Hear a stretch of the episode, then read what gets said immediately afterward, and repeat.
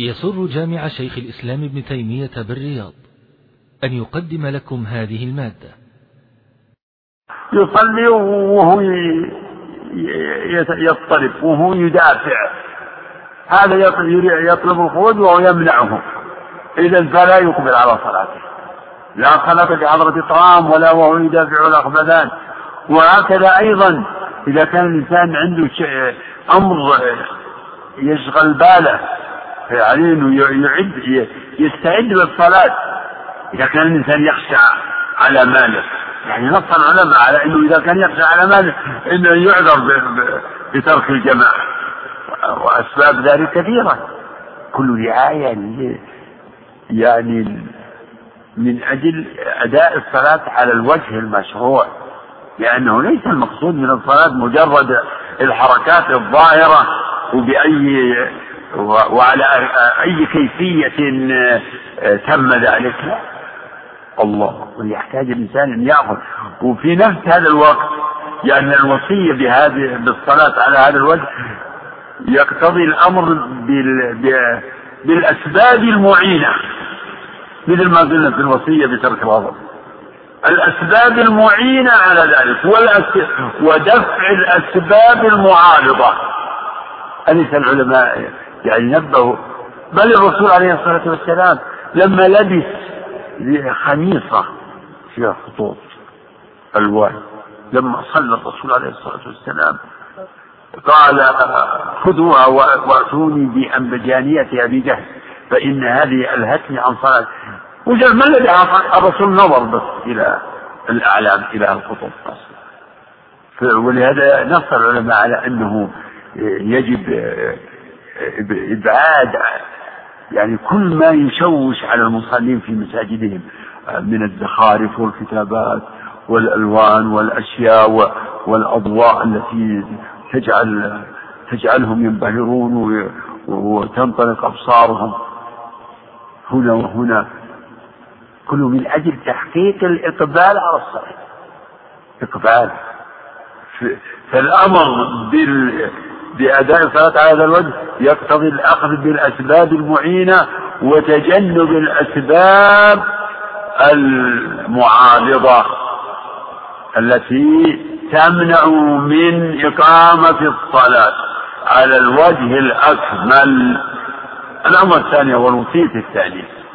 ولا تتكلم بكلام تعتذر منه غدا طيب الإنسان إذا ذكر ربه يعتذر منه؟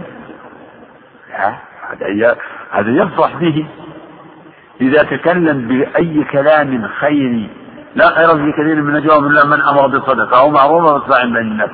من تكلم بهذا الكلام من هذه من هذا النوع وغيره هل يعتذر؟ ما يعتذر. لكن إذا تكلم بحرام بمكروه بل لعله بفضول فإنه لابد أن يعتذر.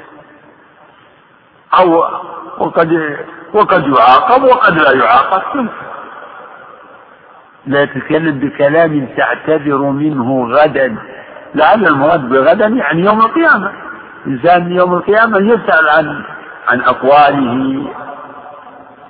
لأن الأقوال محفوظة. الله أكبر. ما يلزم من قول إلا لديه رقيب عتيد.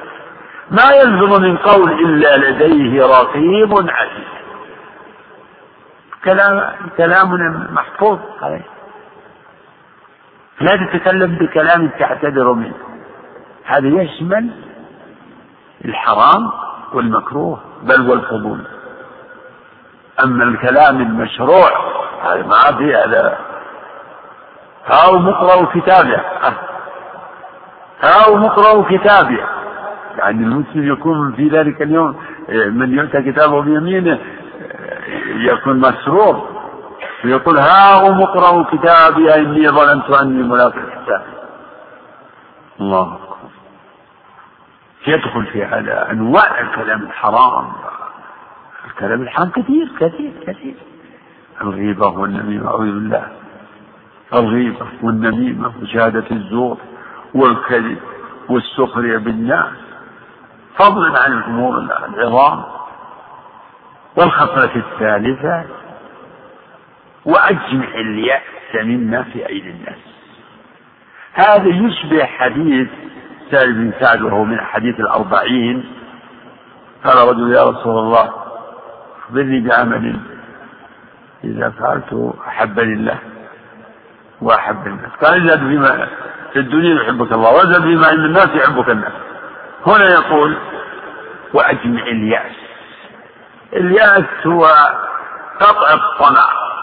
وضد الرجاء اليأس ضد الرجاء. لا يتعلق قلبك بما عند الناس. فليتعلق قلبك بما عند الله لا ترجو إلا الله لا تدعو إلا الله لا تسأل إلا الله إذا سألت فاسأل الله.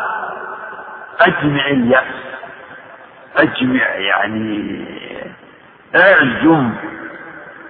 أجمع رأيه يعني عزم على رأيه مثل الصيام لمن لم يجمع النية من الليل. اجمع أجمع الأمر. أجمع اليأس. يعني اعزم عزما صادقا على اليأس. مما في أيدي الناس. استغني استغني عن الناس بالله. استغني بالله عن خلقه.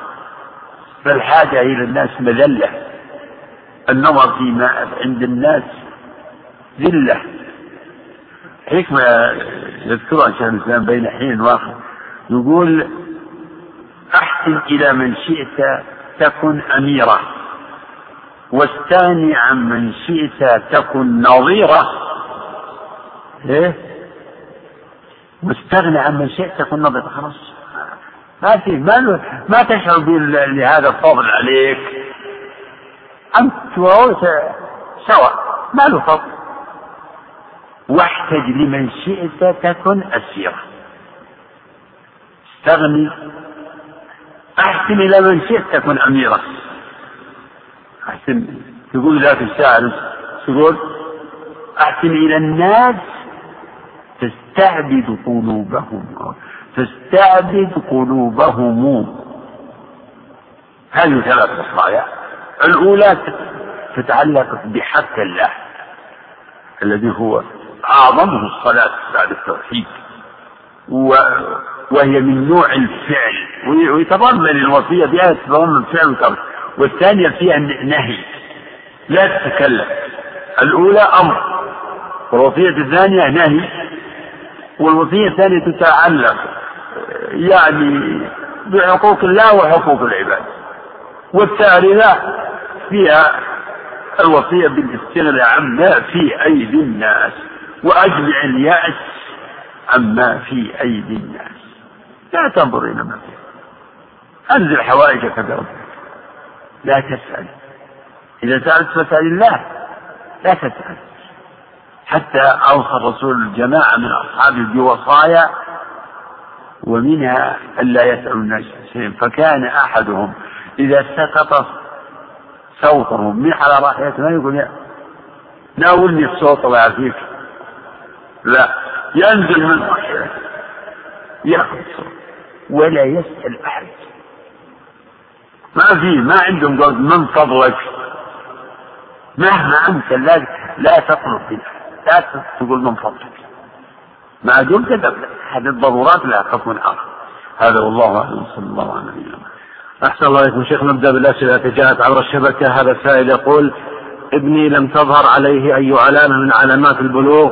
غير أنه في سبع رجب سوف يبلغ خمسة عشر سنة وهو يريد أي حجة في هذه السنة فهل تعتبر هذه حجة فريضة؟ نعم لأن من أسباب البلوغ على الصحيح بلوغ خمسة عشر فمن بلغ خمسة عشر حكم ببلوغه وجرت عليه جرى عليه قلم التكليف وصح منه الحج فابنك هذا يصح حجه إن شاء الله آه، في حج القادم نعم.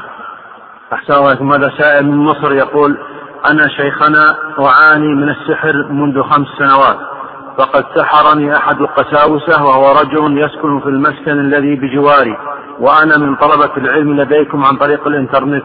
وأجد الهمة والنشاط في الأوقات التي أكون فيها طالبا للعلم ومقيما للواجبات وأحيانا أجد حالي عكس ذلك من أفكار غريبة وأفعال شيطانية مريبة وبعد عن الالتزام وغير ذلك كثير حال تلبسي بالسحر. فما هو العمل الشرعي والتحسينات الشرعية القولية والعملية لدفع ذلك السحر؟ وجزاكم الله خيرا. السحر بلاء من من مصائب الدنيا. من يبتلى بالسحر أو كمن ابتلي بأي مرض نفسي لأن الأمراض أنواع في أمراض عضوية بالرأس باليد بالرجل بالبطن وأمراض نفسية والسحر يشبه الأمراض النفسية يولد أمراض نفسية وقد يولد أمراض بدنية. هو عمل خبيث. من أعمال شياطين الإنس والجن ومن ابتلي بشيء من ذلك فعليه أن يفعل الأسباب لشفاء الأسباب المشروعة وعليه أنه يصبر ويجتهد في طاعة الله بحسب حاله ومن يتق الله يجعل له مخرجا ويرزقه من حيث لا يحتسب. ومن يتق الله يجعل له من أمره يسرا. وعليه ان يتضرع إلى الله بأن يخلصه الله من هذا البلاء. ثم أيضا ليس كل من ظن أو ظن أن أن ما فيه سحر يكون كذلك. ما هو بلازم كثير من الناس يتوهمون يقول فلان أنا مسحور فلان فيه سحر. ما هو لازم؟ ليس بلازم فالعلل والأمراض والبلايا أنواع هذا أيوب عليه السلام ابتلي بضر عظيم وصبر صبر صبر ولجأ إلى ربه وأيوب إذ نادى ربه أني مسني الضر وأنت أرحم الراحمين فاستجبنا له فكشفنا ما به والله على كل شيء قدير. واذكر عبدنا أيوب إذ نادى ربه أني مسني الشيطان بنصب وعذاب. بكب رجلك هذا مغتسل بارد وشراب فأنت أيها الأخ نسأل الله أن يشفيك وأن يلعن من سحرك الظالم وأن يعينك وأن يصبرك. وفي حالات الاعتدال عندك قم بما تستطيع من العبودية لله من فرض ونفس. وإذا غلب عليك غلبت عليك الحال وصرت لا تستطيع أن تؤدي يعني واجباتك الشرعية ما أنت معذور إن كانت المدة مدة يعني التغير طويلة فالحمد لله. وإن كانت قصيرة يمكن تقضي ما فاتك في هذه الحال. فنسأل الله أن يصبرك وأن يعينك وأن يشفيك وأن يعينك على طاعته. نعم. أحسن الله إليكم. هذا يقول هل يجوز تغسيل الغريق والشهيد والصلاة عليهم؟ أي نعم الغريق يغسل وأما شهيد المعركة الذي يقتل وهو في المعركة مع مع الكفار مقبلا غير مدبر فهذا يعني دلت السنة على أنه لا يغسل ولا يصلى عليه وفي ذلك الخلاف ولكنه يكفن نعم. أحسن الله لكم يقول ما حكم إدخال لعب الأطفال المسجد أو قصص الأطفال المصورة؟ وجزاكم الله خيرا. ولماذا تدخل لعب الأطفال المسجد؟ ليش السؤال هذا؟ والله أما المصورات فعلي أنه لا يجوز إدخال المسجد. صور صور صور. لا تدخل الملائكة بيت فيه صور. تجي تعدي الملائكة بالصور. من الكتب الدراسية أو أو القصص الأطفال كما تقول.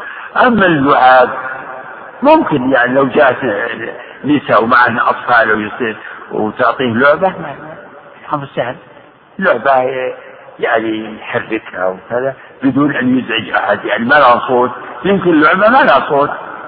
لعبة يحركها وينظر إليها لا. نعم. أحسن الله يقول كيف يمكن الجمع بين حديث إن الرجل يحب أن يكون ثوبه حسنا ونعله حسنة والحديث الوارد في الزهد والحديث الذي ورد في أن عمر بن الخطاب كان في ثوبه ثلاث عشرة رقعة. أما إن عمر في ثوبه ثلاث عشرة هذا يحتاج إلى ما كل ما يحتمل في التراجم وفي زهد الصحابة يكون صحيح. ما هو بلازم. ما هو بلازم. هذا لا لا يعارض به ولا ننظر إليه ولا نحتاج إليه. أما في ثوب ثلاثة عشر رقعة ولو قدر أن إنسانا في ثوب آه، قال هذا راجع إلى الحاجة. يمكن بسبب الحاجة بسبب الحاجة. وأما لبس الرش من الثياب يعني لكسر النفس هذا يمكن أن يكون حسنا في بعض الأحوال. يعني بعض الناس يشعر في نفسه زهو وكذا؟ يلبس ثياب آه، رسة وهذا يعمل ما لم يكن شهرة. يعني لو أنت وأنت من من سائر الناس وتيجي بخلقانة هذا يصير شهرة. كل ينبغي يعني ينبغي إليك وش اللي عنده. ليش على هالحال ويمكن يسابك الظنون إنك تبخل على نفسك. وفي الحديث إن الله إذا أنعم على عبده نعمة يحب أن يرى أثر نعمته عليه. نعم.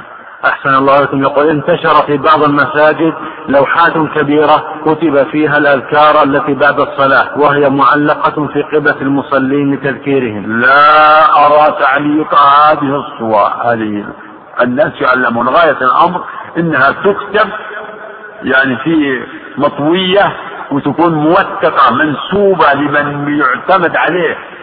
أي أي يعني مطوية. أو أي لوحة من هذا النوع لا تكون موقعة من من يوثق به ينبغي أن لا يلتفت إليها. يعني كثر الناس كثر الكاتبون وال وال والمجتهدون في صوفية يكتبون وفي جهال يكتبون في النية إلى آخره. فهذه يعني هذه اللوحة مضمونها إذا كان صحيحا أذكار صحيحة ثابت توضع في مطير وتوضع. من شاء يأخذ منها ويحفظها. هنا يعني هل يريد من علق هذه إنه إن اللي في المسجد يعني يعتمد على القراءة؟ كل يوم كل يوم يقف عند عند هاللوح يقرأها تصير هذه أذكار الصلاة لا يحفظها. توضع في مطوية وتطير. قال لي اخوان هذه مطوية في أذكار الصباح والمساء من أحب ياخذ يحفظ. أما هذه اللوحه هذه اجتهادات من ناس طيبين نياتهم طيبة لكن أرى أن تعليقها غلط. نعم انتهى. أحسن الله عليكم يقول أنا إمام مسجد وإذا خرجت إلى صلاة الفجر يوجد شباب في جلسات ولا يصلون وقد يعلو عندهم صوت الأغاني وقد قمت بنصحهم مرارا وبلغت الهيئة وأمير المنطقة إلا أنهم لم على وضعهم لم يتغير حالهم فما رأيكم في ذلك؟ حالك ما تستطيع؟ حاول التكريم يعني أنت إذا مرت عليهم يا شباب يا أخوان صلوا جزاكم الله خير. تمرهم إذا كان بعد الصلاة تقول لهم يعني الحمد لله خلوا ارجعوا لمجلسكم واتركوا له. يعني واصل الشيء الذي ما في حرج عليه إن شاء الله. نعم. أحسن الله يقول هل يجوز للمصلي أن يغمض عينيه في الصلاة؟ قال العلماء إنه يكره تغميض العينين إلا إذا كان أمام الإنسان شيء يشوش عليه. نعم. أحسن الله عليكم وثابكم ونفعنا عليكم وصلى الله عليه وسلم على صالح نعم يا شيخ بسم الله الرحمن الرحيم. الحمد لله رب العالمين وصلى الله وسلم على نبينا محمد وعلى آله وصحبه أجمعين. قال رحمه الله تعالى عن مصعب بن سعد أن النبي صلى الله عليه وسلم قال هل تنصرون وترزقون إلا بضعفائكم؟ رواه البخاري. الحمد لله. صلى الله وسلم وبارك على عبده ورسوله وآله وصحبه. عن مصعب ابن سعد ابن أبي وقاص. سعد ابن أبي وقاص. أحد العشرة المبشرين بالجنة. أحد عظماء قادة الجهاد في سبيل الله. فهو الذي قاد جيوش المسلمين في غزوات العراق كالقادسية. عن سعد رضي الله عنه أن النبي صلى الله عليه وسلم قال هل ترزقون وتنصرون إلا بضعفائكم للحديث سبب عن سعد رضي الله عنه قال رأى سعد أو رأى أن أن لسعد فضلا على من دونه فأنه في بعض الغزوات يعني ظهر من سعد أن له فضل على من دونه. فقال النبي عليه الصلاة والسلام هل ترزقون وتنصرون إلا بضعفائكم؟ هل تنصرون وترزقون إلا؟ هذا أسلوب حصر ومعنى هل استفهام إنكاري بمعنى النفي. يعني يصير المعنى ما ترزقون وتنصرون إلا بضعفائكم. هل ترزقون وتنصرون إلا بضعفائكم؟ في هذا الحديث بيان أن الرزق والنصر ليس بمجرد الأسباب المادية كشجاعة الشجعان والمهارة في اكتساب الرزق. هذه نعم أسباب مادية حسية وهذه أكثر ما تجري على يد يعني بعض الناس يعني من أهل القدرة والقوة. فيظن بعض الناس إن أن ما يحصل من نصر على الأعداء وما يحصل من اجتلاب الرزق إنه بهذه الأسباب. وأن وأن ما يحصل من نصر إنما كان بسبب هؤلاء الأبطال والشجعان والأقوياء وما يجتلب بالرزق إنما هو بأصحاب الخبرات والمهارات والتجارب والحذق في كسب المال فبين النبي عليه الصلاة والسلام أن هناك أسباب خفية معنوية وهي ما يقوم بقلوب المؤمنين المستضعفين من الرغبة إلى الله في في حصول المنافع ودفع المضار في حصول المحاب والسلامة من ال من الأضرار وما يحذره الناس. سبحان الله. ما يكون بقلوبهم من التوجه إلى الله طلبا للخير والرزق والنصر و... وتوكل على الله ورغبة. وما ي... وما ينشأ عن ذلك من الدعاء. يدعون الله يدعون الله بالصدق.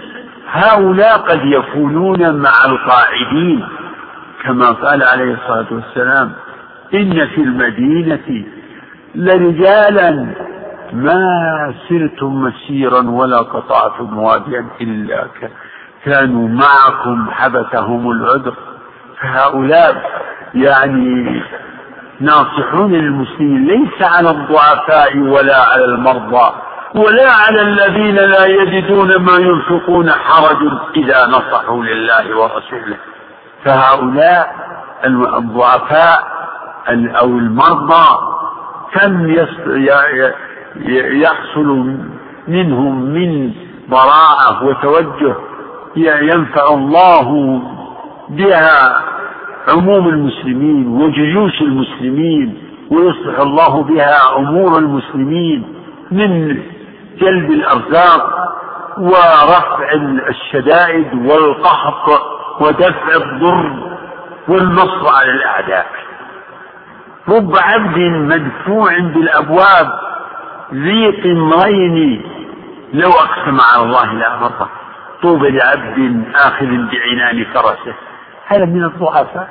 آخذ بعنان فرسه في سبيل الله. أشعث رأسه مغبرة قدماه. إن كان في الحراسة كان في الحراسة وإن كان في الساقة كان في الساقة. إن استأذن لم يؤذن له وإن شفع لم يشفع. هذا هذا من أصحاب الجاه؟ لا لكن هذا يرجى أن الله ينصر به جيش المسلمين بما في قلبه من صدق وإخلاص وتواضع. سبحان الله. هذا ما جهود هدهد هذا إن استأذن لم يأذن بخلاف ذوي الجاه والمنزلة والإنسان المعروف.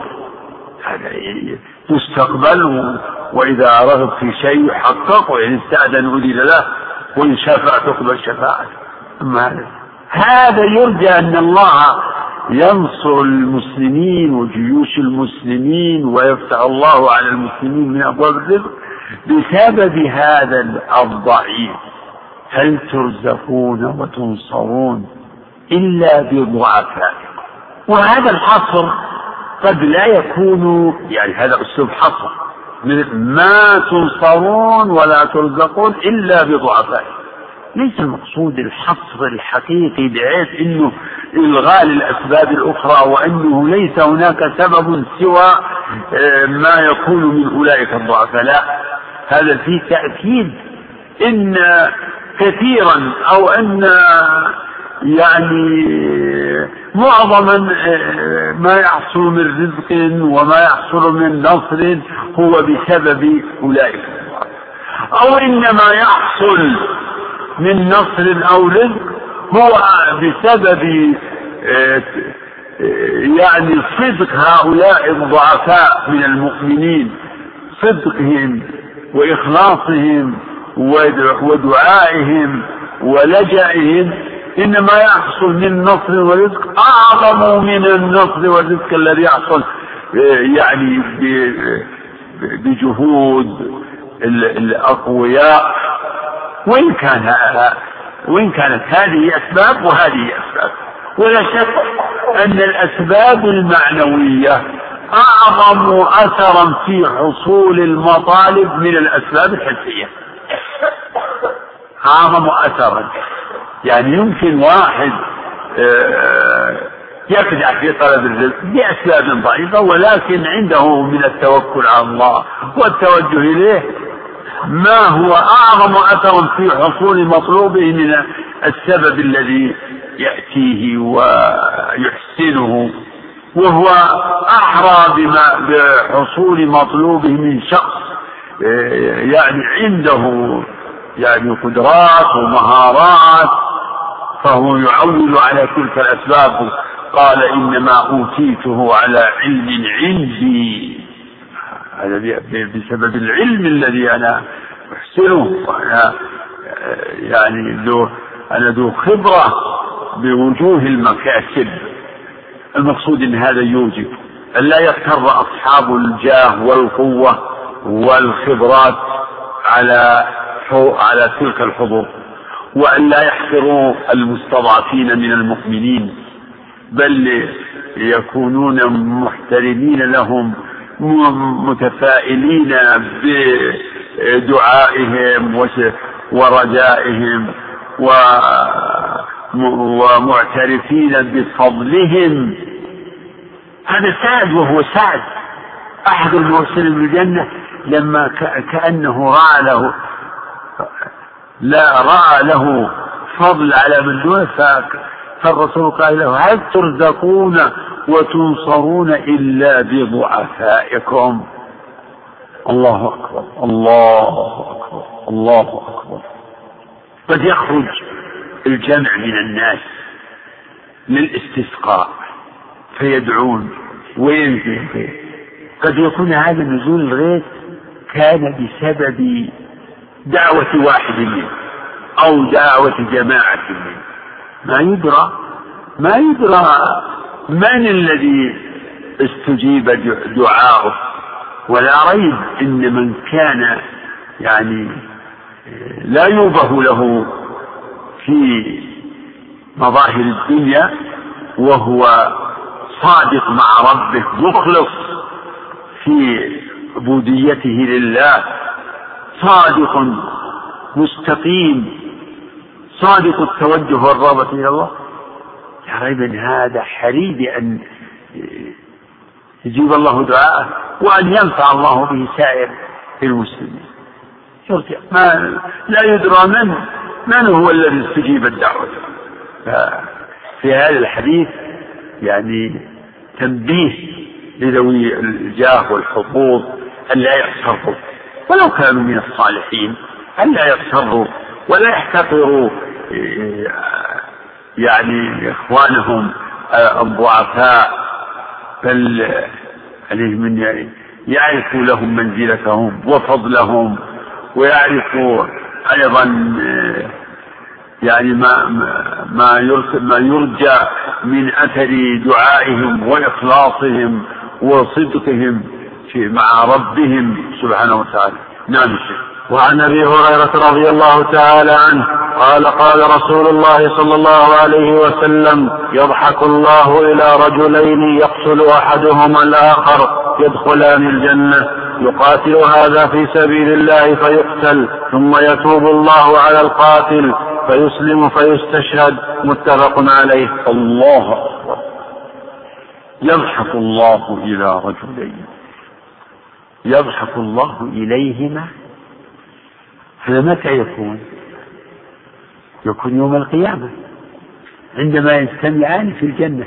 يضحك إليهما أخوان في الجنة. يدخلان في عموم إخوانا على السرر المتقابلين. أخوان يضحك الله إليهما. وتعدية الفعل بإلى ربما دل على أن الله يضحك ناظرا إليهما. نظر الرضا نظر الرضا والرحمة والإكرام. وفي هذا الحديث إثبات الضحك لله. من أدلة أهل السنة في إثبات الضحك. والضحك ومذهب أهل السنة هو إثبات ما كل ما أخبر الله به عن نفسه وكل ما أخبر الله به رسوله على الوجه اللائق بالله. إثبات ونفي التمثيل ونفي العلم بالكيفية. فنقول نؤمن بأن الله يضحك. هذا إثبات.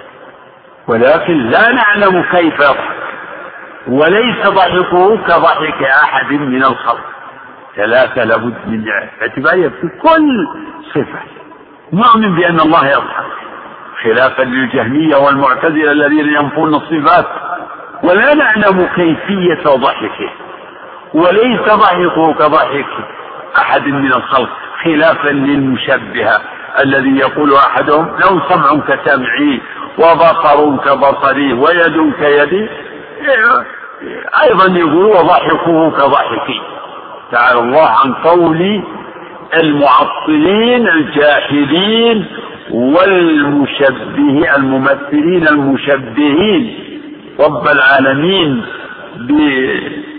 بالمخلوقين. تعالى الله عن قول هؤلاء وهؤلاء. فمذهب أهل السنة في صفات الله وسط بين أهل التعطيل الجهمية وأهل التمثيل المشبهة. يضحك الله إلى رجلين. يقتل أحدهما الآخر. كلاهما يدخل الجنة. وجاء التفسير.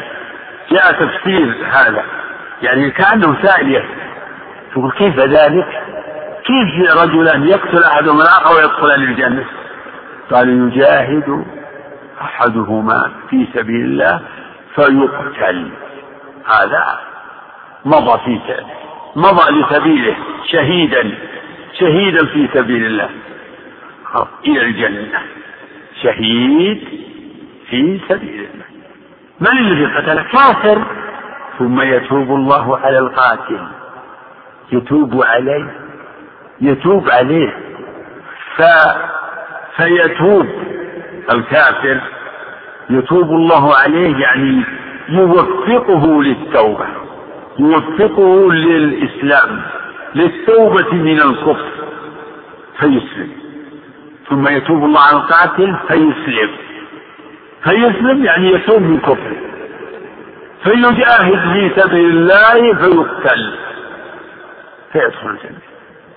يدخلان الجنة. هذا شرح وتفسير لقوله يبعث الله إلى رجلين يقتل أحدهما الآخر كلاهما يدخل الجنة. فالله تعالى يمن على من يشاء. قد يمضي قد يمضي الإنسان عمرا في الكفر والمعاصي ثم يمن الله عليه ويتوب عليه فيتوب فيستقيم. إن كان كافرا يسلم إن كان فاجرا وعاصيا يرجع إلى طريق الاستقامة. هذان الرجلان هذا أخوك هذا الذي قتلك. هو معه في الجنة. سبحان الله. والله تعالى يمن على من يشاء ويؤتي فضله من يشاء يهدي من يشاء. طب الهداية والتوفيق للإسلام فضل الله يأتيه من يشاء. وما أرسلنا من وما أرسلنا من قبلك من رسول إلا بلسان قوم ليبين لهم. فيضل الله من يشاء ويهدي من يشاء. لا إله إلا الله. يضحك الله إلى رجلين يقتل أحدهما الآخر كلاهما يدخل الجنة. يجاهد هذا في سبيل الله فيقتل. ثم يتوب الله على القاتل فيسلم. فيسلم يعني فيتوب من كفره. فيقبل الله توبته. فتوبة الكافر وتوبة العاصي عندكم الشيخ نبه الشيخ السعدي نبه على هذا محفوف بتوبتين. محفوف بتوبتين. يعني هذا الإنسان عاصي. من الله عليه وفقه للتوبة والرجوع والندم والإقلاع. التوبة النصوحة بشروطها. ثم قبل الله توبته. فتوبة العاصي محفوفة بتوبتين من الله. توبة قبل الذنب قبل توبة توبة قبل توبة العبد وهي توفيقه. وتوبة بعد توبة العبد. وأكثر ما في القرآن فيما يظهر هو التوبة الثانية. إنما التوبة على الله للذين يعملون السوء بجهالة. ثم يتوبون من قريب فأولئك يتوب الله عليهم. يعني يتوب عليهم بعدما تابوا. وكذلك قوله تعالى إلا الذين والذين لا يدعون مع الله إلها آخر. إلى قوله إلا من تاب وآمن وعمل عملا صالحا يعني بعد الشرك والقتل والزنا. هي التوبة يعني أكثر ما تطلق على التوبة التي معناها القبول قبول التوبة وأما التوبة التي تسبق التي تسبق توبة العبد وهي الموجبة لتوبة العبد فهي مذكورة في بعض المواضع ولكن منها قوله تعالى وعلى الثلاثة الذين خلفوا حتى إذا ضاقت عليهم الأرض بما رحبت وضاقت عليهم أنفسهم وظنوا أن لا ملجأ من الله إلا إليه ثم تاب عليهم ليتوبوا. ثم تاب عليهم ليتوبوا لاحظ تاب عليهم ليتوبوا. إذا التوبة هذه قبل قبل توبة العاصي ولا بعدها؟ قبل. ثم تاب عليهم ليتوبوا. إن الله هو التواب الرحيم ولعل منها قوله تعالى ليجزي الله الصادقين بالصدق ويعذب المنافقين إن شاء أو يتوب عليهم. توبة على المنافقين بتوفيقهم للرجوع إلى الإيمان الصحيح. يجزي الله الصادقين بصدقهم ويعذب المنافقين إن شاء. يعني أو يتوب عليهم إن شاء. وكذلك قوله ليقطع طرفا من الذين كفروا. أو يثبتهم فينقلبوا خائبين. ليس لك من الأمر شيء أو يتوب عليهم. هذه الآيات الثلاث كلها في التوبة السابقة لتوبة العاصي. يقطع طرفا من الذين كفروا أو يكبتهم فينقلبوا خائبين ليس لك من الأمر شيء أو يتوب عليهم أو يعذبهم فإنهم ظالمون. الشيخ الشيخ سعدي نبه إلى هذا التقسيم. إذا التوبة من الله نوعان. اقرأوا معناها في كلام ابن القيم في الشافعية الكافية والتوب في أوصافه نوعين أما التوبة السابقة لتوبة العبد فهي مقيدة بالمشيئة. يعني مقيدة بالمشيئة. فيتوب الله ثم يتوب الله على من يشاء. وأما التوبة التي بعد توبة العبد فهي وعد محقق. وعد محقق. من تاب تاب الله عليه. يعني لا نقول من تاب تاب الله عليه إن شاء لاحظ. يعني ما في واحد يتوب إلى الله توبة نصوحة ثم نقول يمكن أن الله يقبل توبته أو لا يقبل توبته. لا. هذا وعد من الله والله لا يقبل الميعاد. إنما التوبة على الله. الله جعلها أوجب على نفسه قبول توبة التائبين. من تاب ثم يتوبون من قريب فأولئك يتوب الله عليهم وكان الله عليما حكيما. وفي هذا الحديث دلالة على أن إن الإسلام هو السبب الإسلام والإيمان هو السبب لدخول الجنة. فلا يدخل الجنة إلا من يكون مؤمنا مسلما إسلاما صادقا أي مؤمنا كما جاء في فيما أمر النبي صلى الله عليه وسلم أن ينادى به في في السنة التاسعة من الهجرة لما أمر أبا بكر على الحج. وأردفه بعلي أمر أن ينادى في في موسم الحج بكلمات منها وأنه لن يدخل الجنة إلا نفس مؤمنة. لن يدخل الجنة إلا نفس مؤمنة. فهذا الذي كان كافرا ثم قتل من قتل من المسلمين ثم من الله عليه وتاب الله عليه فأسلم. ثم بعد ذلك مات أو قتل وهو على إيمانه وإسلامه فإنه يلحق أخاه. يلحق أخاه الذي قتله بيده ويصير معه في الجنة. كلاهما يدخل الجنة. الله أكبر. سبحان الذي يؤتي فضله من يشاء. نعم يشاء وعن انس رضي الله تعالى عنه قال قال رسول الله صلى الله عليه وسلم لا يتمنين أحدكم الموت لضر أصابه فإن كان لا بد فاعلا فليقل اللهم أحيني ما كانت الحياة خيرا لي وتوفني إذا كانت الوفاة خيرا لي متفق عليه آه. قوله صلى الله عليه وسلم لا يتمنين أحدكم الموت لضر أصابه نهي عن تمني الموت بسبب ما وقع من الضرر الضرر الشديد. الواجب على المسلم إذا أصابه ضر أن يصبر. اصبر عليه بالصبر ولنبلونكم بشيء من الخوف خوف والجوع ونقص من الأموال والأنفس والثمرات في مصائب. أحيانا تكون فادحة مصائب.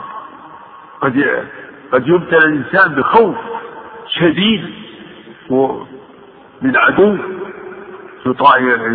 يطارده عدو يتربص به عدو يطلبه قد يقع في يبتلى بذهاب ماله بعد أن كان غنيا ولا مال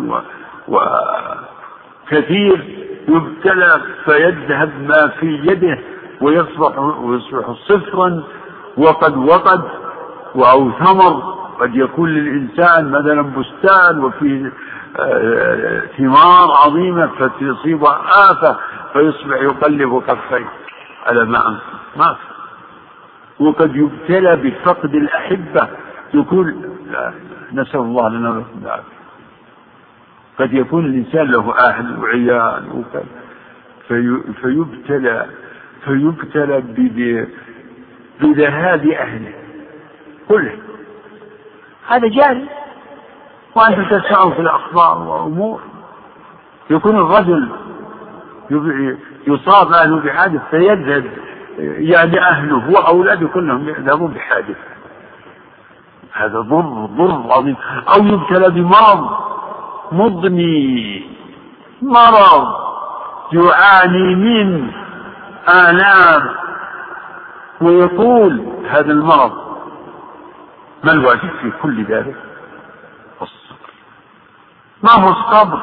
الصبر أن ترضى عن الله عن ربك ترضى بحكمه تحبس نفسك تحبس نفسك عن التسخط لا يكون في قلبك تسخط على حكم الله وقضائه. ماذا يا رب؟ ماذا سويت أنا يا رب؟ ما ذنبي التسخط هذا اتهام لله. لكن يتكلم. يمكن يقول هذا هذا كذا هذا. يتهم ربه. أو يسب يطلق لسانه بسب. السب هذه الحياة وهذا الوجود وهذا يطلب نفسه جدع ليس منا من ضرب الخدود وشق الجيوب ودعا بدعوى الجاهلية. من صور الجزاء أن يقول الله يعجل لي الموت عساي أموت. هذا تمني الموت هذا الصورة المذكورة في هذا الحديث. هذه صورة من صور الجزاء. المنافي للصبر لا يتمنين أحدكم الموت بضر نزل به. يعني معناه عليه أنه يصبر يصبر ويقابل الضر يقابل ما نزل به من الضر بالصبر والرضا عن ربه ويدعو يسأل ربه أن يعافيه. كما دعا أيوب إني مسني الضر وأنت أرحم الراحمين فاستجبنا له فكتبنا ما به من ضر. ما تمني وما يدريك. تمني الموت وتمني لقطع الحياة. والحياة يعني فيها خير للمؤمن. إما أن يكون محسنا فيزداد إحسانا يزداد وإما أن يكون مسيئا فيكون فيستعتب ويتوب. الحياة فيها خير للمؤمن. فيها خير. إن كان محسنا ومستقيما ازداد إحسانا. وعملا صالحا. وقربا. وإن كان مسيئا فإنه يستعتب يستعتب يتوب. يسأل ربه العفو والمغفرة. ينيب إلى ربه فليس في طلب الموت. ولهذا جاء في الدعاء. واجعل الموت راحة لي. ما قال؟ و, و, و, يعني وأمتني لا قال واجعل الموت. يعني إذا مت اجعل للموت راحة لي من كل شر. هذا من من الأدعية النبوية النافعة. اللهم اجعل الحياة زيادة لي في كل خير. واجعل الموت راحة لي من كل شر. سبحان الله. وليس من تمني الموت دعاء.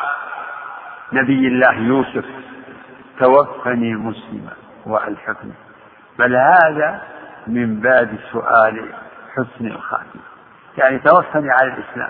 يعني إذا توفيتني توفني على الإسلام. توفني مسلما. وهكذا السحرة لما دعوا قالوا ربنا أفرغ علينا صبرا وتوفنا مسلمين. ابتلوا ولكن قوله وتوفنا مسلمين ليس تمني للموت بل سؤال سؤال حسن الخاتمة يعني ثبتنا على الإسلام حتى نموت عليه. ربنا أفرغ علينا صبرا وتوفنا مسلمين وتوفنا. اللهم صل وسلم وتوفنا. مسلمين قال عليه الصلاة والسلام في حديث أنس هذا فإن كان لابد يعني إذا صار هناك يعني ضعف ضعف في الصبر إن كان لابد من تمني فليفوض العبد الأمر إلى الله. فإن كان لابد متمنيا معه معه صابر فليقل اللهم أحيني إذا كانت الحياة خيرا وتوفني إذا كانت الوفاة خيرا. اللهم أحيني ما دامت الحياة خيرا. تفويض. ما يدري. ما يدري وش الخيرة. فيفوض الأمر ويقول يا ربي أحيني ما علمت الحياة خيرا. لي وتوفني إذا كانت الوفاة خيرا. لي خلاص الآن هل تمنى الموت؟ لا. فوض الأمر وسأل سأل ربه الخيرة.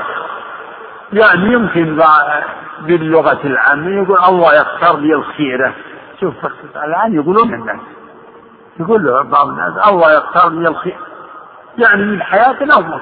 الله يختار لي الخير هذا يعني يتضمن أحيني ما علمت الحياة خيرا لي وتوفني إذا كانت الوفاة جاء في حديث سؤال يعني الموت إذا إذا إذا خشي الإنسان على نفسه يعني خشي على دينه كما في الدعاء مأثور. وإذا أردت بعبادك فتنة فاقبضني إليك غير مفتون يعني هذا فيه يعني سؤال تمني الموت عندما يكون ما يكون على دينه خطر. يقول إذا أردت بعبادك فتنة فاقبضني إليك غير مسلم. هذا في تفويض وسؤال للعافية يعني من الفتن التي تضل بها العقول ويضل بها الناس. فتنة في الدين امتحان في الدين. لكن الأولى من ذلك سؤال الثبات. سؤال الثبات يسأل الإنسان ربه الثبات دائما. يا مقلب القلوب ثبت قلبي على دينك. يا مقلب القلوب ثبت قلبي على دينك. كما كان كما كان النبي يدعو بهذا كثيرا. اللهم مقلب القلوب ثبت قلبي على دينك. هذا دعاء عظيم. الهج بهذا الدعاء دائما. وفي دعاء الراسخين في العلم. ربنا لا تسغ قلوبنا بعد إذ هديتنا. وهب لنا من لدنك رحمة إنك أنت الوهاب. الله. نعم وعن أبي سعيد الخدري رضي الله تعالى عنه قال قال رسول الله صلى الله عليه وسلم إن الدنيا حلوة خضرة وإن الله مستخلفكم فيها فينظر كيف تعملون.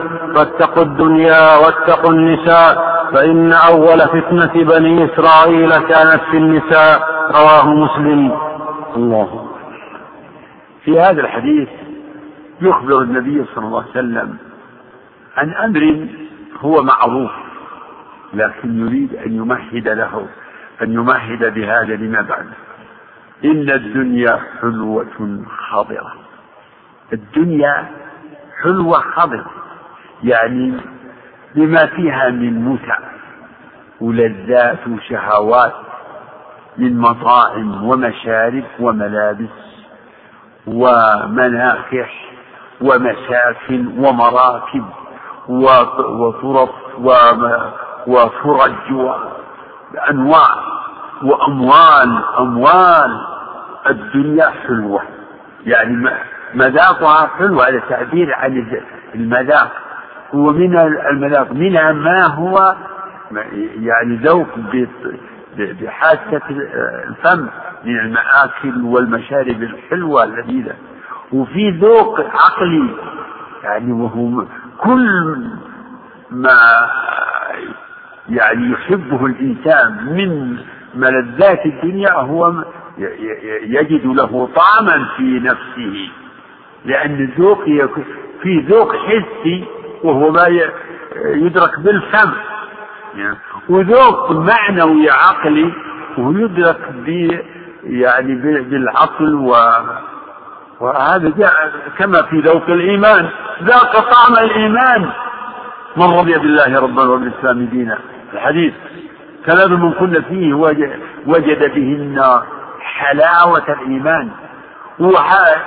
حتى الأمور المكروهة لها ذوق. ذوق مر فأذاقها الله لباس الجوع والخوف بما كانوا يصنعون. ذق إنك أنت العزيز الكريم. الدنيا حلوة. هذا تعبير عن آه، لذة الدنيا. يعني الدنيا لذيذة. مذاقها حلو. تحلو لسائر الناس. زين للناس حب الشهوات من النساء والبنين والقناطير المقنطرة من الذهب. وقوله خضرة هذا تصوير لرونقها. وبهرجها ومظهرها مظاهر جذابة. لا تمدن عينيك إلى ما متعنا به أزواجا منهم. زهرة الحياة الدنيا زهرة. مثل الآن هذا الفتنة الكبرى وهي الحضارة العصرية الآن. هذه ازدهار يسمى الازدهار ازدهار الحضارة ازدهرت بلاد أوروبا وأمريكا والبلاد الغربية فيها ازدهار. فعقبهم الله الانهيار والدمار. حاضرة ولهذا كان فيها فتنة لهم أوجبت لهم غرورا واستكبارا و... ونسيانا لرب العالمين وأوجبت لكثير من المسلمين انبهارا وإعجابا و... و... وتشبها واتباعا واقتفاء لآثارهم. إعجاب الآن. دول إيش؟ الكفار شو اسمه؟ الحضارة التقدم والرقي كلمات التبجيل وهم وهم وهم شعوب الانحطاط والسقوط والبهيمية. هم السفلة أحق من الحيوان في أخلاقيات. يتمثل هذا في فيما في منهجهم في الجنس حيوانية أشد أخف من الحيوان أخف من الحمر والكلاب والقردة والخنازير كلاب الله تعالى يقول إن شر الدواب سماهم دواب. شر الدواب. وقال أولئك كالأنعام كالأنعام بل هم أضل. وقال يتمتعون ويأكلون. المسألة فيها أكل ومتاع يعني يتسافدون ويتناسحون ويتمتعون ويأكلون هذه حياتهم والذين كفروا يتمتعون ويأكلون. كما تأكل الأنعام بس ما قال يأكلون ما قال سبحانه يأكلون بس كله.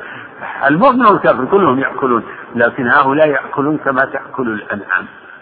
والنوم مثوى المهم الدنيا حلوة خاضرة كذابة.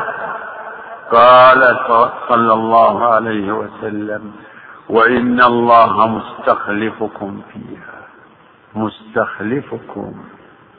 يعني يجعلكم خلائف. الناس يخلف بعضهم بعضا كل جيل يخلف الذي قبله.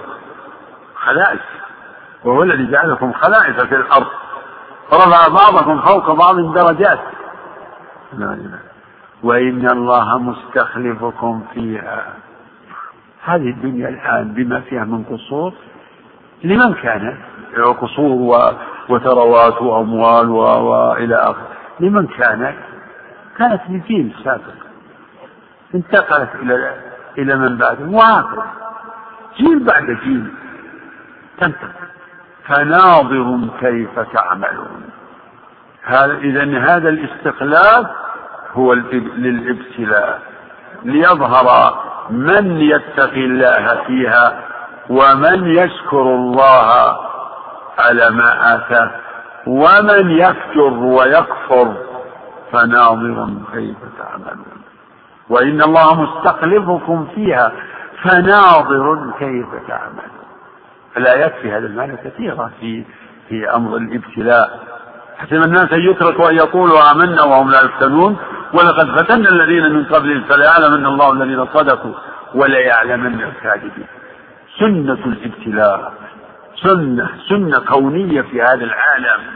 ابتلاء. فأما الإنسان إذا ما ابتلاه ربه فأكرمه ونعم فيقول ربي أكرمن يظن ما أوتي منه كرامة. وأما أما الإنسان إذا ما ابتلاه ربه فأكرمه ونعمه فيقول ربي أكرمن وأما إذا ما ابتلاه فقدر عليه رزقه فيقول ربي أهان. لا الغنى والفقر والشدة والرخاء كل ذلك ابتلاء. نبلوكم بهذا وهذا ونبلوكم بالشر والخير فتنة. وإلينا ترجعون. وإن الله مستخلفكم فيها فناظر كيف تعملون. فاتقوا الدنيا. اتقوا الدنيا. ليس المراد اتقوها يعني اتركوا الدنيا وانفضوا أيديكم منها. هذا غير وارد لا شرعا ولا عقلا. لكن احذروا احذروا من الاغترار بها. احذروا من الإيثار لها. فلا تغرنكم الحياة الدنيا ولا يغرنكم بالله الغرور. لا تطمئنوا بها كما اطمأن بها الكفار. إن الذين لا يرجون لقاءنا ورضوا بالحياة الدنيا واطمأنوا بها والذين هم عن آياتنا غافلون. احذروا اتقوا الدنيا.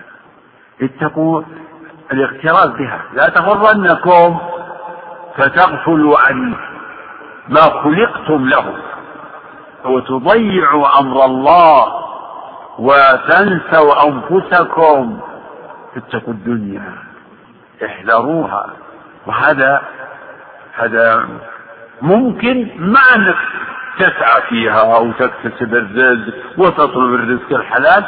طلب الرزق الحلال والسعي منه ما هو واجب ومنه ما هو مستحب ومنه ما هو مباح ومنه ما هو حرام. طلبه في الطرق المحرمة والمكاسب المحرمة. اتقوا الدنيا اتقوا شهواتها احذروا أن تجركم شهواتها إلى ما حرم الله فتكسبوا المال الحرام وت... و... وتمنع الواجب. هذا كله من من فتنة الدنيا. منع الواجب وطلب الحرام. كله من من فتنة الدنيا ومن إيثار الدنيا. ثم قال واتقوا النساء. سبحان الله. يعني كل شهوات الدنيا مجملة في قوله فاتقوا الدنيا. وفتنة النساء داخلة داخلة في شهواتها. كما قال سبحانه زين للناس حب الشهوات. من النساء والبنين والقناطير المقنطرة من الذهب والفضة. ها الأرصدة. قناطير الذهب والفضة هذه يتنافس فيها الناس. قناطير المقنطرة من الذهب والفضة والخيل المسومة والأنعام والحرث. والآن حل محل الخيل ونحوها والإبل السيارات والمراكب فخمة باهرة فارهة كلها اتقوا الدنيا اتقوا اتقوا. يعني الانخداع بها احذروا الانخداع والاغترار بها. ثم قال واتقوا النساء. هذا تخصيص بعد تعميم. لأن فتنة النساء أعظم فتنة. أعظم فتن الدنيا هي فتنة النساء. هذا هذا باعتبار العموم باعتبار الغالب. باعتبار الغالب فتنة النساء أعظم فتنة. شهوة النساء وحب النساء هو يعني أشد ما تكون. زين الناس حب الشهوات من النساء. صدر ما ذكر من آه، حب الشهوات صدرها بالنساء. زين للناس حب حب الشهوات من النساء. زين للناس حب الشهوات من النساء والبنين إلى آخره. وهذا أمر يعني يدركه المتدبر للواقع. والرسول علل قال فإن فتنة فإن أول فتنة بني إسرائيل كانت في النساء. بنو إسرائيل ابتلوا وأول فتنة سبع يعني أوجبت لهم الانحراف هي فتنة النساء أول فتنتهم بالنساء وفتنة النساء يعني من ناحية الرغبة الجبلية في. في الاستمتاع بهن عبر عنه يعني بالميول الجنسي وفي ويتعلق. بظلمهن فال... فالبشر يظلون بفتنة النساء إما بظلمهن بظلم النساء أو بال بالاستمتاع بهن وطلبهن بالطرق الحرام. الله خلق النساء للرجال ومن الآيات أن خلق لكم من أنفسكم أزواجا لتسكنوا إليها وخلق آدم وخلق له زوجة خلقكم من نفس واحدة وخلق منها زوجها.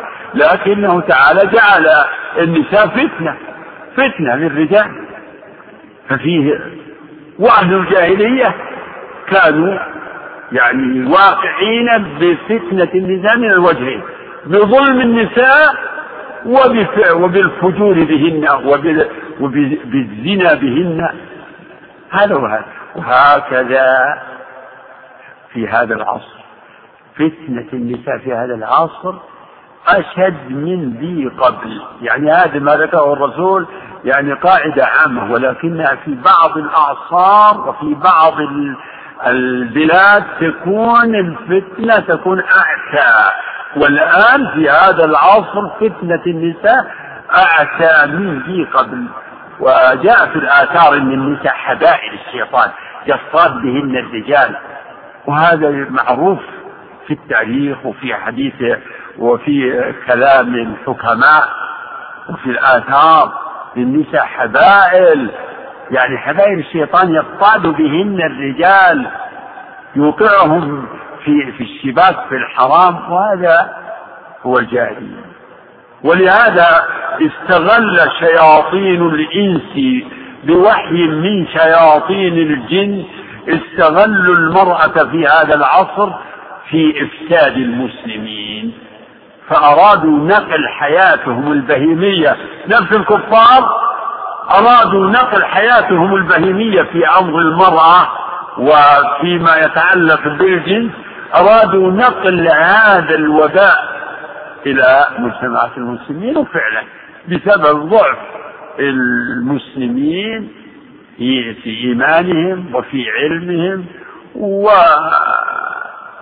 وبسبب يعني فساد الأحوال يعني صار يعني وبسبب أيضا ما ما جرى على أيدي الكفار من هذه الحضارة افتتن بهم المسلمون صاروا ينقلون صار المسلمون ينقلون ما عندهم مما يضرهم. هذه الدعوات الاختلاط عمل المرأة وتبرج المرأة. الآن في أكثر العالم الإسلامي. قد يعني نجح الكفار وبلغوا يعني قدرا كبيرا ولا يزالون. ما يريدون أن يبقى شيء من معالم آه، يعني الطهر والكرامة في مجتمعات المسلمين. وهذه البلاد بالذات الآن هي المستهدفة بالدرجة الأولى لأنها أفضل العالم الإسلامي على الإطلاق فهي الآن مستهدفة. يعني لتستشري في هذه البلاد فتنة المرأة. وفعلا الآن الفتنة تستشري. كالنار المشتعلة في العجين يعني تتزايد الآن فتنة النساء في هذه البلاد تتزايد الآن.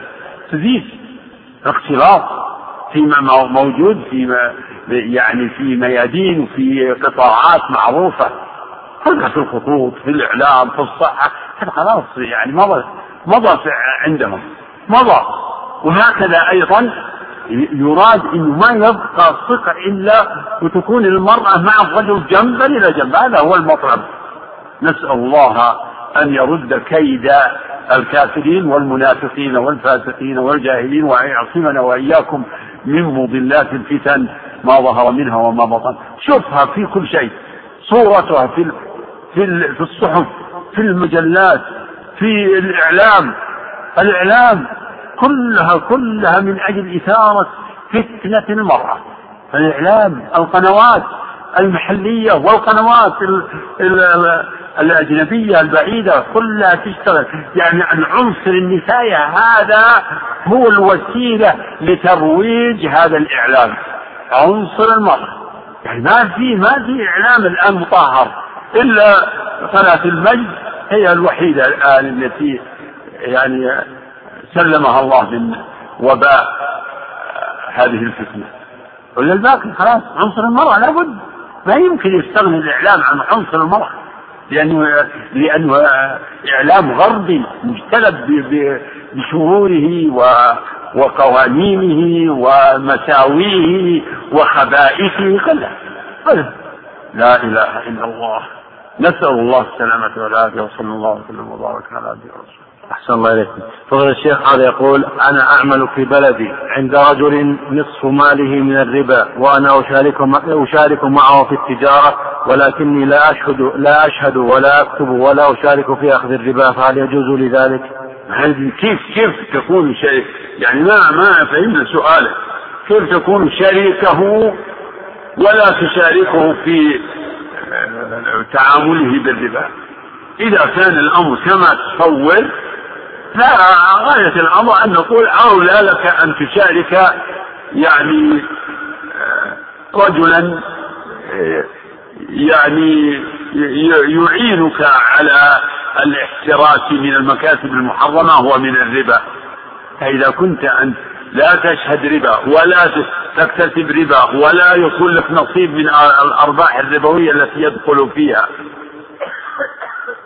فأرجو أنه لا يعني غاية الأمر أقول أولى لك أن تختار شريكا هو خيرا. منه نعم. أحسن الله عليكم يقول يا شيخ والدي مصاب بشلل نصفي ويطلب مني أن أحلق لحيته فهل أعمل ذلك؟ لا حول. إنا لله وإنا إليه راجعون. نسأل الله أن يهديه ويشفيه. نسأل الله أن يهديه ويشفيه. لا عظه ويتولاها غيره. عظه وذكره وقل أنا لا أتولى هذا بس يعني يبدو من سؤالك إنه كان قبل أن يصاب كان من عادته أن يحلق لحيته. وبعدما أصيب أصبح لا يقدر على أن يتولى هذا بنفسه. هذا ما يظهر من السؤال. والجواب هو كما كما سمعت. نعم. أحسن الله لكم. يقول الرجل الذي يطلب من صاحب القبر أن يبعد عنه المصائب وهو جاهل في ذلك فما حكم هذا الرجل؟ الله أعلم. هذا شرك ظاهر. هذا شرك ظاهر وربك أعلم. نعم. أحسن الله لكم. يقول من راجح آه، في الشماغ والبشت هل تكف في الصلاة أم لا؟ ما تكف اترك نفسك على ما هي عليه. لا تروح تنسف البشت الشماغ احتراجا لا اسجد. امرت ان اسجد على سبعة اعظم ولا اكف شعرا ولا ثوبا لكن إذا كان البشت مثلا إنه يمكن يصير لو تركته صار تحت اللي على يمينك كيف كفه كفه تحتك بس. ما هو معنى تكفه حتى لا لا يقع على الأرض ولا شيء من هذا القبيل.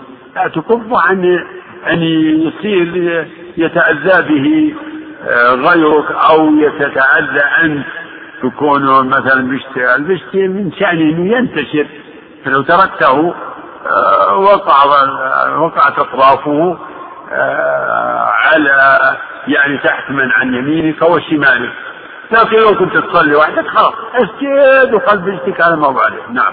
أحسن الله لكم. يقول أرتكب معصية ثم أتوب إلى الله ثم أرتكب أخرى ثم أتوب. ما نصيحتكم لي نصيحتي جاهد نفسك. استمر في الجهاد وسر ربك الثبات نعم. يقول هل يجوز التسمية بالعبد الله أو العبد الكريم؟ ما فيها هذا ما ما يصير العبد الكريم العبد الله. لا هذه هذا الآن يتوهمه بعض الناس إذا صار اسم العائلة فلان ابن عبد الرزاق. يقولون العبد الرزاق. هم ما يريدون العبد الرزاق.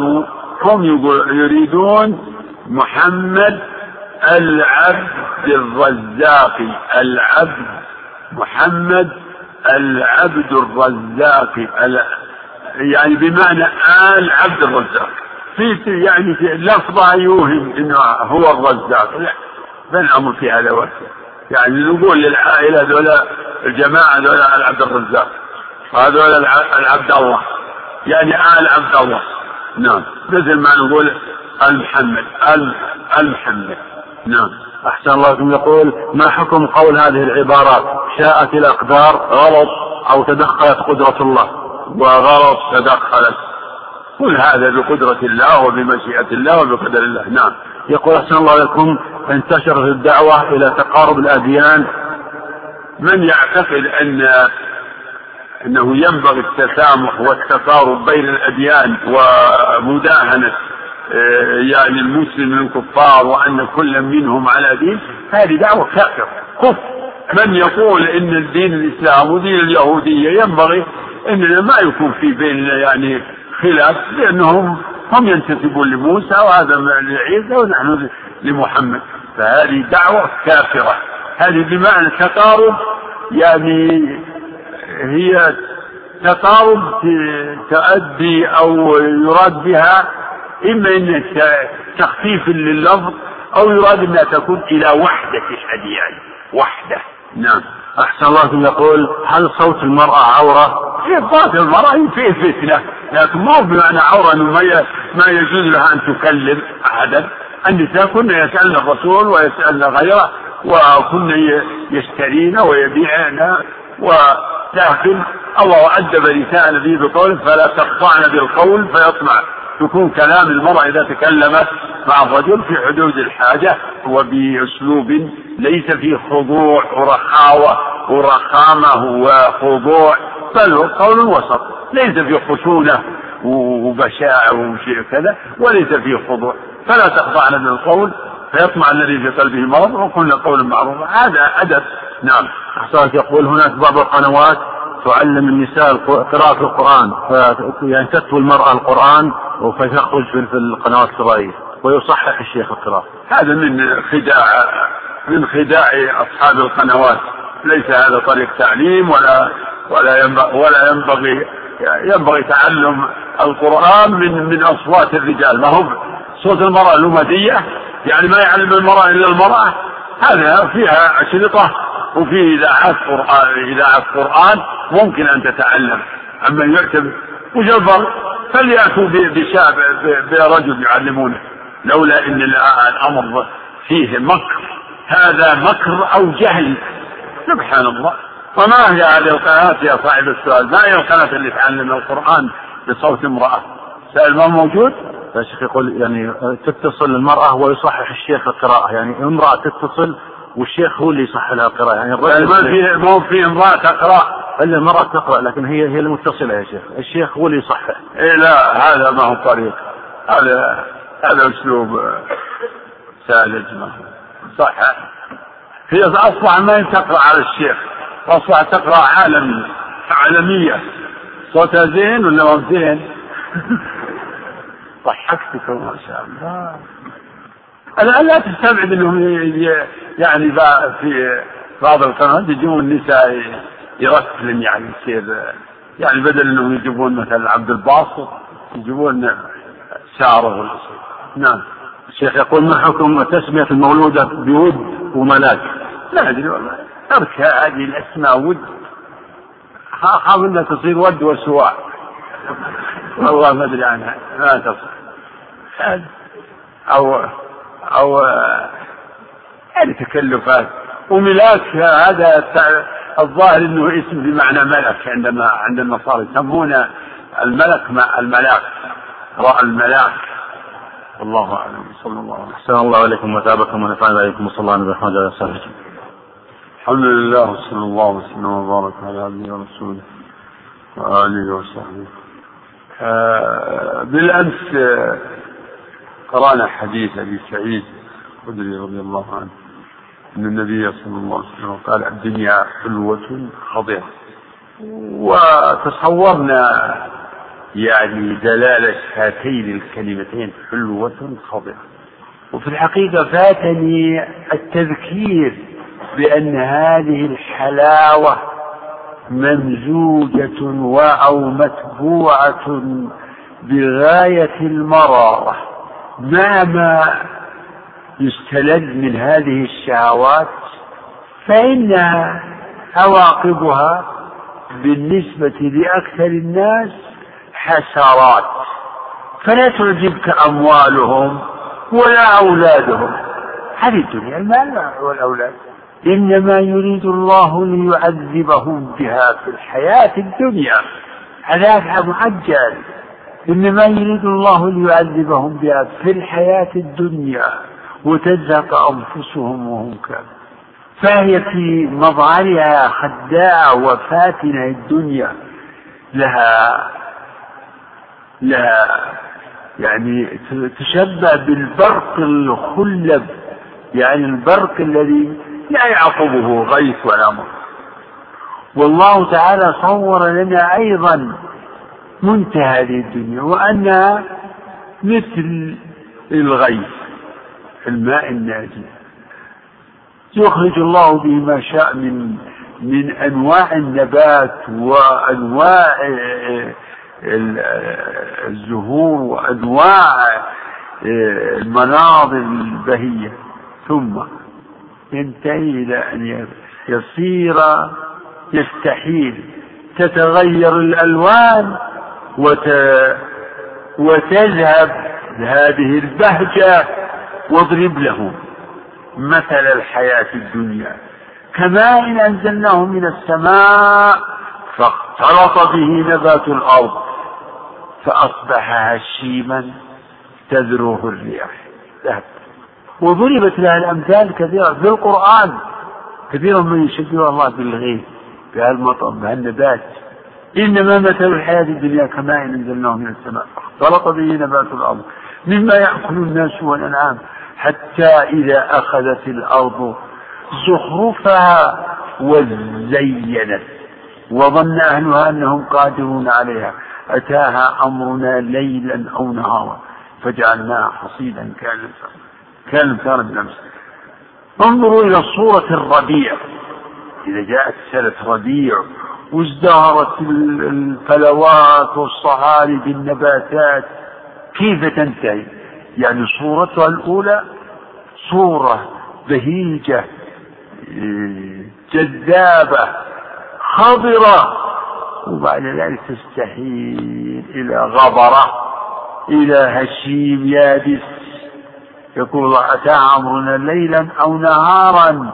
فجعلناها حصيدا كأن لم تغن ومن صور ازدهار الدنيا هذه الحضارة التي أنا أشرت إليها بالأمس. الآن الدنيا بهذه الحضارة فيها ازدهار ازدهار هائل. يعني الكفار الذين جرت على أيديهم هم الآن في قمة من الاغتراب والمسلمون الجهلاء في غاية من الانبهار. ولكن ولله الحمد هذا لا يغتر به أولو الأبصار. أبدا.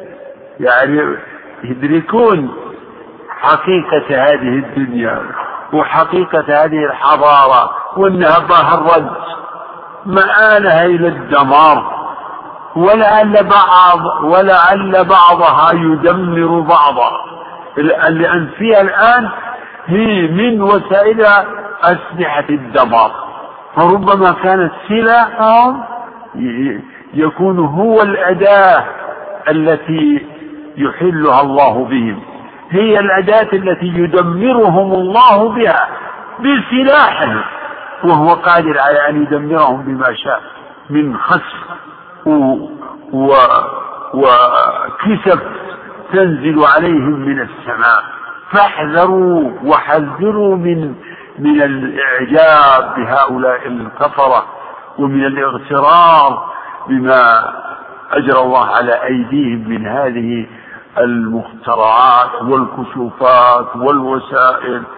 هذا كله بقدر الله وحكمة الله في ذلك الحكمة العامة هي الابتلاء. ابتلاء والفتنة. فتنة للجميع فتنة للكفار وفتنة للمسلمين. المهم إن الحلاوة والخضرة تعود إلى مرارة وحسرة ابدا. والخضرة تذهب إلى كدرة وغبرة وتستحيل وتنقلب الأمور.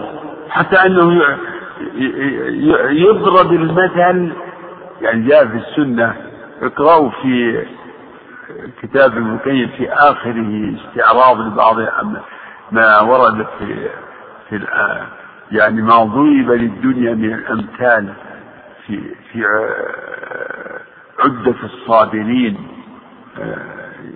جاءت ضرب المثل لها بما يأكله الإنسان. ما الذي يأكل الإنسان؟ الإنسان يأكل الأطعمة اللذيذة أنظر كيف تكون المائدة الألوان والحلويات والفواكه والخضار هذا مثل للدنيا.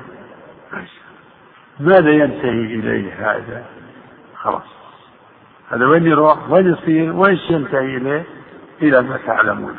تفضل إن شاء الله. بسم الله الرحمن الرحيم. الحمد لله رب العالمين وصلى الله وسلم وبارك على نبينا محمد وعلى آله وصحبه أجمعين. قال رحمه الله تعالى عن أبي هريرة رضي الله عنه. عرفتم إيش ينتهي إليه؟ بس اخشى ان بعضكم. إيش ينتهي إليه؟ من الفول والغائط كلكم تكونون فاهمين. نعم. عن أبي هريرة رضي الله تعالى عنه قال قال رسول الله صلى الله عليه وسلم الإيمان بضع وسبعون أو بضع وستون شعبة اعلاها قول لا إله إلا الله وأدناها إماطة الأذى عن الطريق والحياء شعبة من الإيمان متفق عليه. الحمد لله. هذا الحديث هو من أدلة أهل السنة على أن الأعمال من الإيمان. خلافا للمرجئة الذين يقولون الإيمان والتصديق وأن الأعمال ليست من الإيمان. نص صريح. الإيمان اسم الإيمان عند الإطلاق. إذا أطلق اسم الإيمان فإنه يشمل جميع أمور الدين. ولكن الإيمان يأتي في النصوص تارة مطلق يعني يذكر مفردا كما في هذا الحديث. وتارة يذكر مقرونا بالإسلام. فإذا جاء مقرونا بالإسلام فإن الإسلام يفسر بالأعمال الظاهرة والإيمان بالإعتقادات الباطنة كما في حديث جبريل. في حديث جبريل الرسول فسر الإسلام بدعائمه الخمس ومبانيه الخمس. وفسر الإيمان بأصول الإيمان الستة. أما في هذا الحديث فقد جعل اسم الإيمان للكل.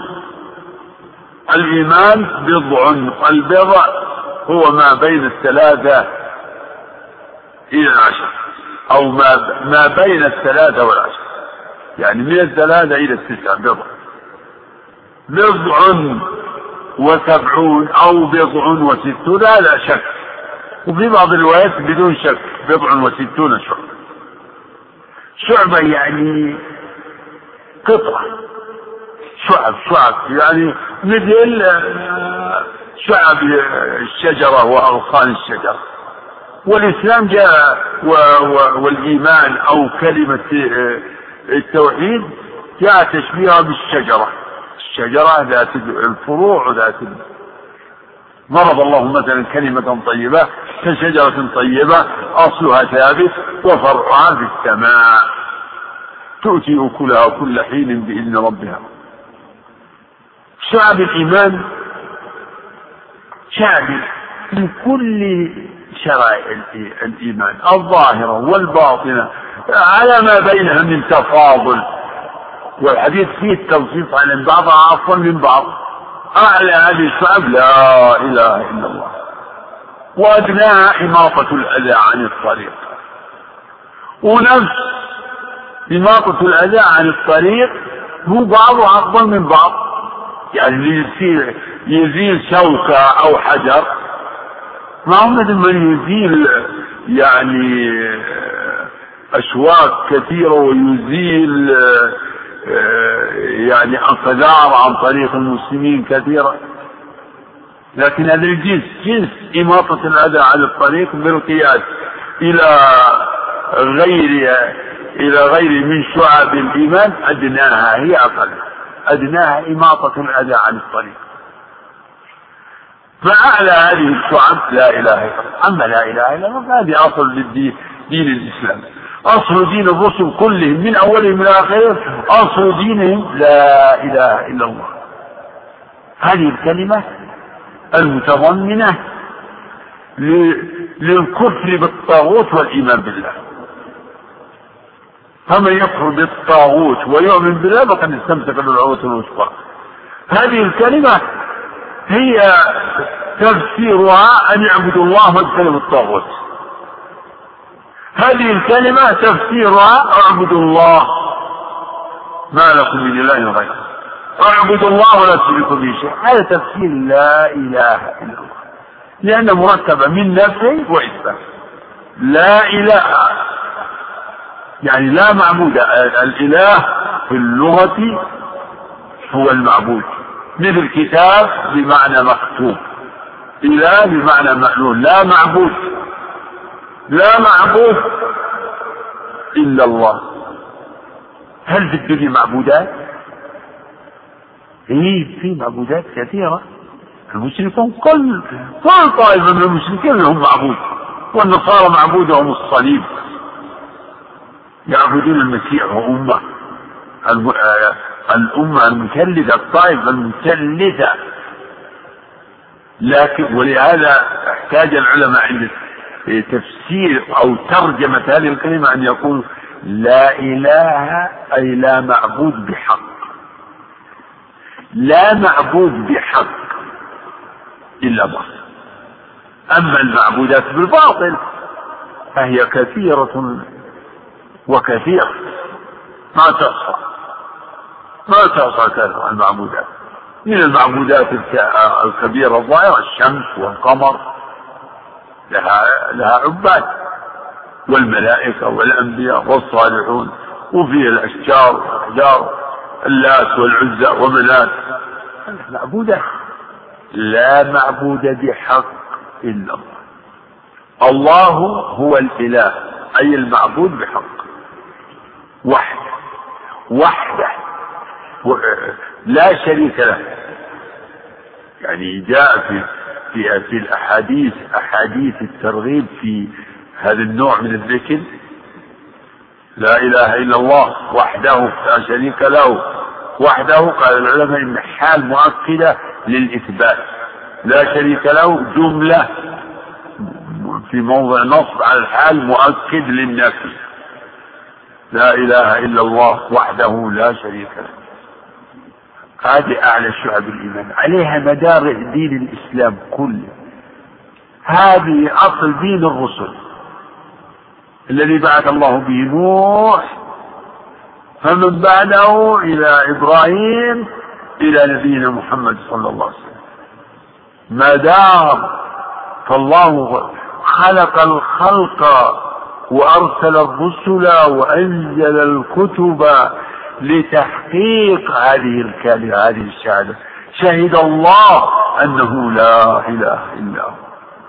والملائكة وأولو العلم قائم بالقسط. لا إله إلا هو العزيز الحكيم. وكم نجد في كتاب الله كم نجد هذه الكلمة؟ يعني بألفاظ بألفاظ مختلفة. كما قلنا اعبدوا الله ولا تشركوا به شيئا. اعبدوا الله ما لكم من إله غيره. لا إله إلا هو. لا إله إلا أنت. لا إله إلا الله. أن يعبدوا الله واجتنبوا الطاغوت كل هذه الترجمة بهذه الكلمة. نفي وإثبات كفر بالطاغوت. كفر بكل ما يعبد من دون الله. وإيمان بالله. إيمان بإلهية. ربوبيته وأسمائه وصفاته. هذه أعلى. وفي الإسلام الذي بعث الله به محمد عليه الصلاة والسلام يعني يقوم على أساس هذه الكلمة ولكن لها رديفة. شكر الله لفضيلة الشيخ على ما قدم وجعله في ميزان حسناته.